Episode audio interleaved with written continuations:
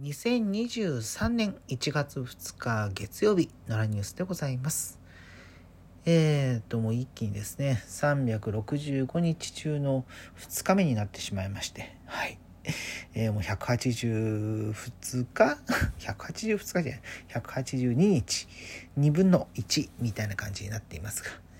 えー適当にお話しておりますけれどもね。えーまあ、今年も、まあ、つつましやかに、えー進んでいる状況でございますが1月2日といったら箱根駅伝の往路行きですね、えーこれが始まっておりますけれどもね。うん。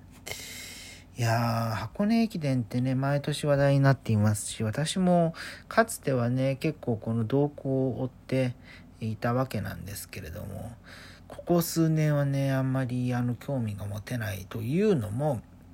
私あの日大出身なんですよ。日本大学出身なんですけれどもここ数年ですね日大が本戦に出場していない状況が続いていまして、えー私がまあ学生時代だったりとかその後社会人になってから数年くらいは結構、えーまあ有力の選手いらっしゃったりもしたんですけどね、なかなかそうはいかなくて。まあ、今回もね、えー昔でいうとこの学連選抜、関東学生連合といいますか、えーそこから日大の選手が出場しているようなんですけれども、なかなかね、やっぱりその学校を背負うというところを考えてみると、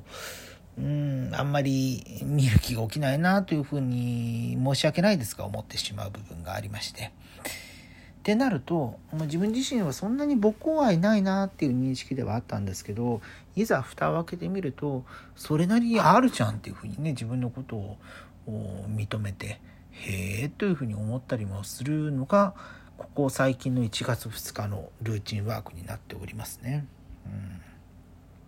えー私があの卒業したのはもうあの今度の春で丸10年になって、まあ、その前2年間浪人してるので本当はね それより2年早くどっかの大学入ってるはずなんですけど、えーなので、えー2013年の4月に卒業しているんですけれども、えー日本大学の法学部を卒業いたしました。で日大ってまああの悪質タックルの問題でねここ5年くらいですか？注目を集めていますけれどもそもそもそのなんでしょうね大学の統治機構として日大というでかい学校ではあるんですけどなかなかその一筋縄ではいかないと言いますか言ってしまえば短科大学の集まりみたいな部分がすごく強い学校校風だと思ってるんですよね。まあ、具体的に言うとその法学部私が通っていた法学部は、えー東京の水道橋三崎町神田三崎町というところにあるんですけれども、えーまあ、そこからちょっと進んだ、えー距離として一番近い校舎同士だと20メートル30メートル？50は少なくともないくらいの離れ方で経済学部のビルも建っているんですけれどもそれは別キャンパスという扱いなんですね。うんなもんでもうそれぞれあの学園祭も別々に本当にその 100m もないくらいの距離なのに別々に行いますしなかなかそのオール日大というところがあ機運として醸成されづらいような感じである認識がありました。で、えーまあ、一番別格というか独自の、ね、路線でやっているのが日本大学芸術学部。通称日芸と言いますけれども、えー、江古田。あそこは、まあ、練馬区と板橋区の間かな。豊島区の間。一応練馬区の方が大きいはずなんですけれども、えー東部東部東上線の駅が最寄りですかね、えーの江古田というところにあるキャンパスが、えーメインになっている日大芸術学部通称日芸と言いますが、えーそういうところがあって私もねそれこそあの現役時代二浪する前ですね、えー日大の某学科をあ日大や日芸の某学科を受験して、えー、見事に落とされたという ことがありましたけれどもねなんかそのことを思い出しつつですけれども。で、えー、まあそれもその別の美大みたいなイメージで、えー、いるんですよね。一応その日大という枠の中ではあるけれども別の美大が、まあ、系列としてぶら下がっているという、まあ、私たちの学部もぶら下がっているというような認識でいたのであのこの間ですねその、まあ、例の悪質タックルから続く権力のね、えー、集中といいますか前理事長の、まあ、あれこれうんこれ話し出すとね時間が経ってしまうのであの検索していただきたいんですけど、まあ、その辺の体制の改革のために新しい理事長として作家の林真理子さんが選出されたんですけれども、えー、林真理子さんはそれこそ日芸の芸術あ文芸学部あ文芸学科のご卒業のはずですのでで本当にね私そこでああそうなの？って思ったんですよね。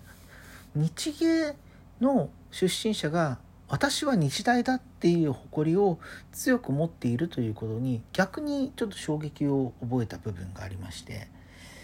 うん、まあもう何でしょう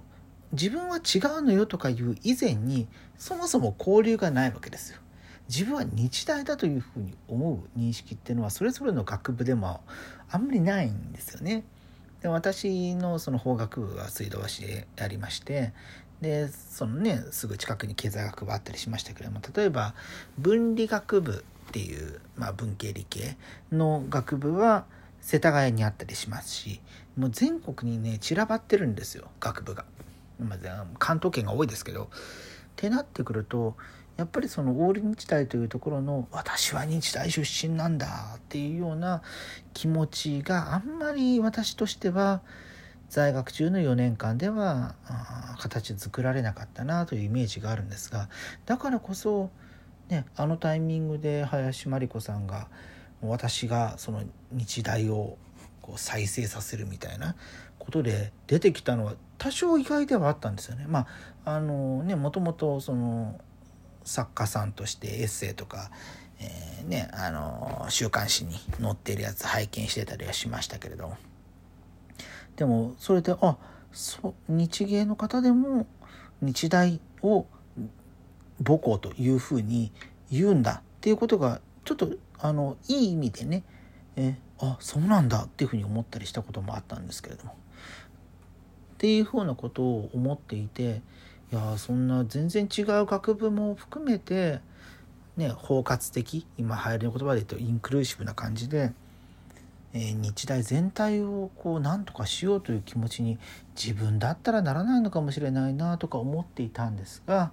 やっぱりさっきの話に戻りますけれどもいざその箱根駅伝にできてない母校の姿を見ると母校愛がないなというふうに思っていたけれどもいざ蓋を開けてみるとやっぱりどっか好きだったんじゃないのっていうふうに思ったりもすると。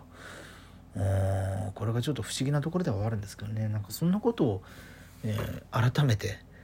今回の箱根駅伝のところでふと気づいた次第でございますなんてことをね適当にペラペラペラペラ喋ってたら昨日よりも喋ってますね。8分30秒。これあの今撮っているラジオトークというシステムの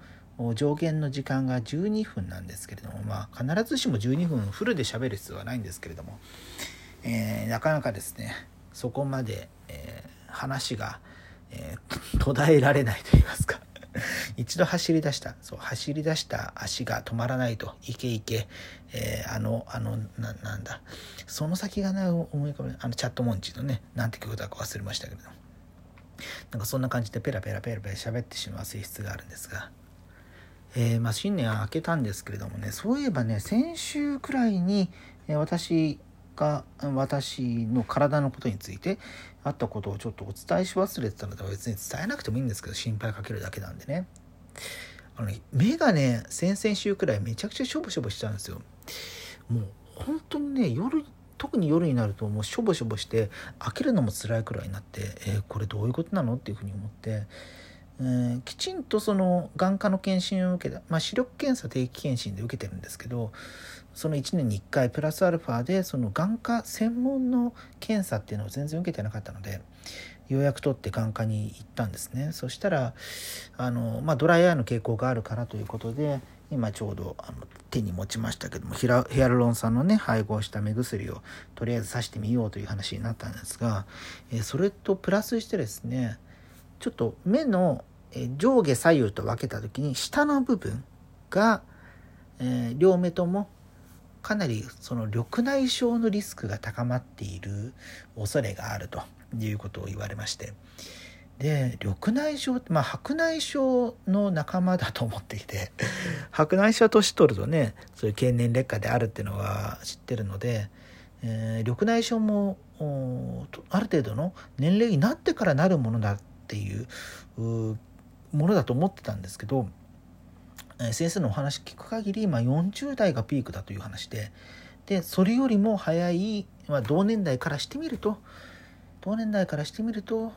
進行しているような、えー、まあ、ざっと取った結果では出てきましたと。でとりあえず半年ほど経過観察をしてみて、えー、その半年の間でその細胞が減少しているようであれば次の手段を取ってみることにしましょうみたいな話に収まったんですけれども。いや私本当にパソコンを使ってねインターネットニュースを書いていることがなりわいだったのでもう目をね酷使することは当たり前でこんなもん疲れるのはもう本当に職業病だというふうに思ってたんですけれどもいざ、えー、まあそれはね何が原因かはまた今後の話になりますけれども悪化しているということを伝えられるとうんちょっと目の使い方考えなきゃなというふうにえー、先週の話ですけれども非常に思いましたまあね昨日もちょっと体がだるいよみたいな話もしてましたけれども一気にねこの30過ぎてからこの34年で進んでいるので